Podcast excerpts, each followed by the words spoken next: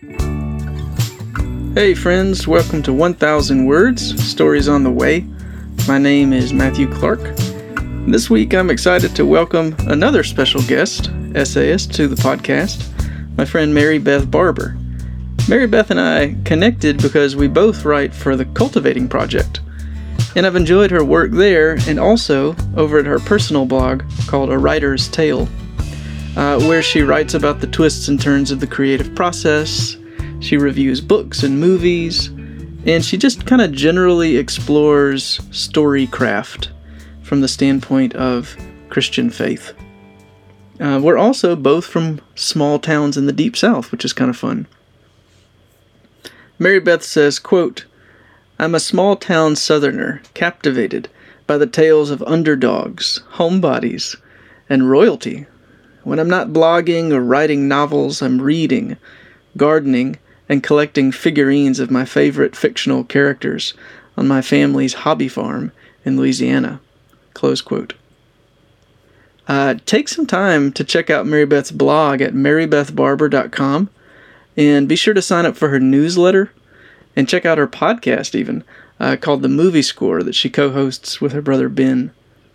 Go find more of her essays at the Cultivating Project and keep your eyes open for Mary Beth's debut novel, Operation Lionhearted, which will be releasing October 13th, 2021. Uh, she's also on Instagram at marybeth.barber.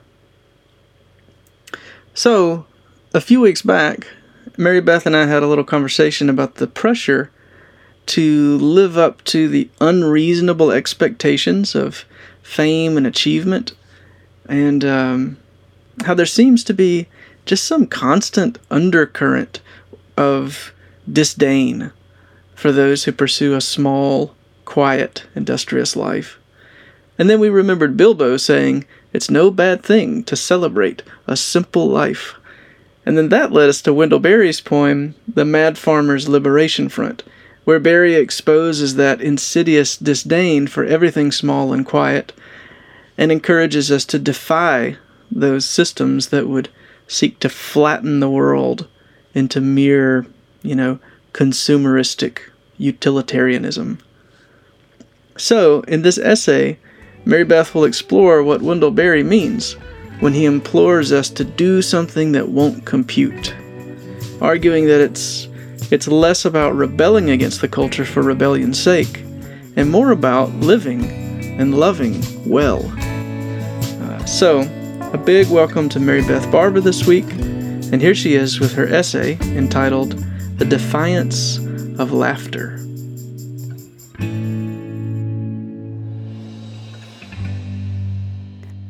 Love the quick profit, the annual raise, vacation with pay. Want more of everything ready made. Be afraid to know your neighbors and to die, and you will have a window in your head. Not even your future will be a mystery anymore. Your mind will be punched in a card and shut away in a little drawer. Thus Wendell Berry, author, poet, farmer, and rebel, begins his famous poem, Manifesto, The Mad Farmer Liberation Front. Long before I read any of Berry's novels, I read this poem, and something about it settled deep into my soul, especially the way he introduces his solution to the dismal chaos of modern American life. So, friends, every day do something that won't compute. As a homeschool graduate who chose to live at home with my family and pursue my writing career, I am no stranger to nonconformity. An introverted homebody from childhood, I was the little kid who burst into tears one day and begged my parents not to send me away to a college campus. I knew by that point that what I really wanted to do was write stories. And yet, the older I grew and the more I knew of the world, I came to the sobering realization that this meant I'd probably never meet certain traditional expectations. This was a terrifying revelation, made all the more unnerving by pointed comments, worried questions, and subtle pressures to reconsider from well meaning friends and family. On the one hand, I was eager to make my own choices and live the simple, creative life I desired. But on the other, I was determined to make my small rebellion worthwhile. I would never be idle at home. I would publish my books and keep a blog, and I would succeed no matter what. I wouldn't discover Wendell Berry's poignant turn of phrase until well into my late twenties, yet I can say that I deliberately and happily chose to do something that won't compute. Over the years, that decision has given me the freedom to enjoy and serve my family, keep a weekly job, self publish my first novel, and contribute to various ministries and collaborative writing projects. In many ways, this is the quiet, peaceful life my little hobbit soul always wanted. And yet, despite the joy and fulfillment I have experienced, doubt and fear have always plagued me. More often than I care to admit, I worry that my lifestyle is insignificant and unsustainable. That's why I resonate so strongly with Kathleen Kelly in the iconic film You've Got Mail when she writes Sometimes I wonder about my life. I lead a small life, well, valuable, but small, and sometimes I wonder do I do it because I like it or because I haven't been brave?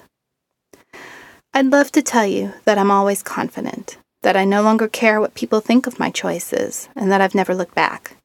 The truth is that I've wrestled my entire life with a frantic need to show the world that I'm just as tough and relentlessly productive as everyone else.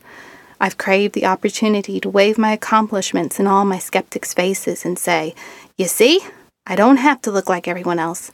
I can do things my way and do just fine, thank you very much. But do you hear it? The insidious, arrogant, activity driven striving? How is this attitude of mine any different from the kind of life I've actively tried to avoid?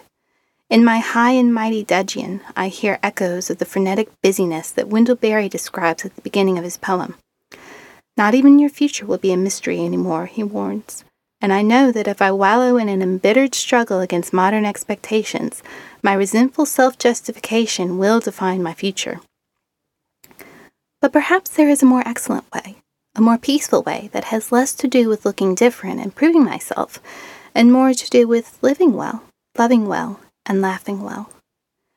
If Wendell Berry had ended his poem with his dreary account of modern society, his manifesto would be a depressing one indeed. But thank goodness the poem isn't over yet. Berry goes on to describe what it means to do something that won't compute every single day of our lives. Love the Lord, he writes. Love the world. Work for nothing. Take all that you have and be poor. Love someone who does not deserve it. Denounce the government and embrace the flag. Invest in the millennium. Expect the end of the world. Laugh. Laughter is immeasurable. Be joyful though you have considered all the facts. Practice resurrection. I think Berry is proposing here that a life that doesn't compute stems not out of rebellion for rebellion's sake, but from love, joy, peace, patience, kindness, faithfulness, gentleness, and self control. Living a life that doesn't compute, a life that quietly and joyfully defies our chaotic culture, means that I choose to see my life as a lavish feast given to me by the God who sees me, and not exhibit A of my self sufficiency in the court of public opinion. This choice is transformative. When I truly believe that my small life is seen and cherished by the Lord God Almighty, I no longer feel the need to strive for anyone else's approval. And when I am free, then I can laugh, not in derision, but in immeasurable merriment. I can invest my time and toil in our garden, even as I expect the end of the world. I'm even free to consider hard facts such as this one. Writing will probably never make me rich.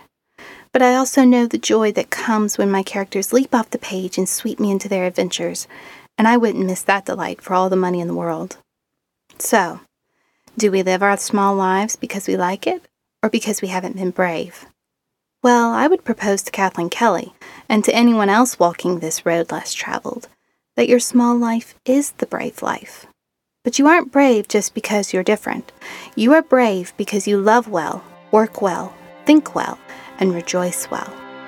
This is the holy defiance of laughter. This is the beauty of a life that doesn't compute.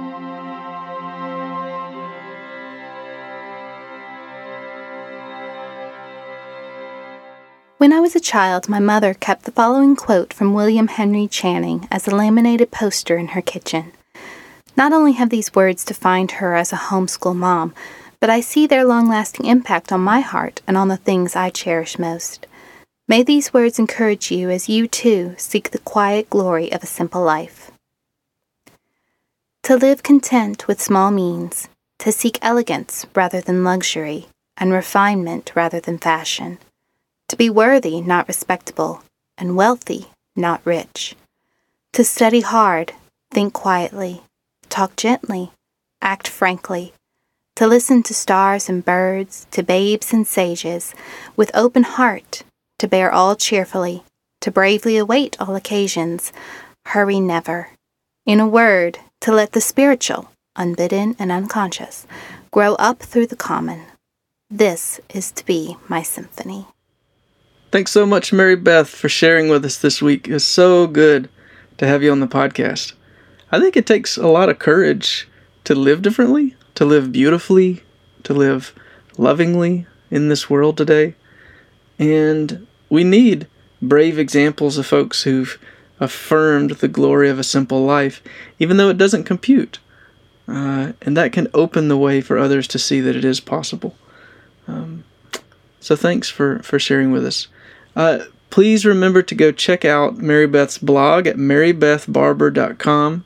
Sign up for her newsletter, check out her podcast, The Movie Score, follow her on Instagram at marybeth.barber, and be on the lookout for her debut novel, Operation Lionhearted, which releases October 13th, 2021. Um, lastly, just go find her online and let her know that you enjoyed her episode. That is always a big encouragement. Um, okay, that's all for this week. Thanks so much for stopping by, and I'll see you next time on 1000 Words Stories on the Way.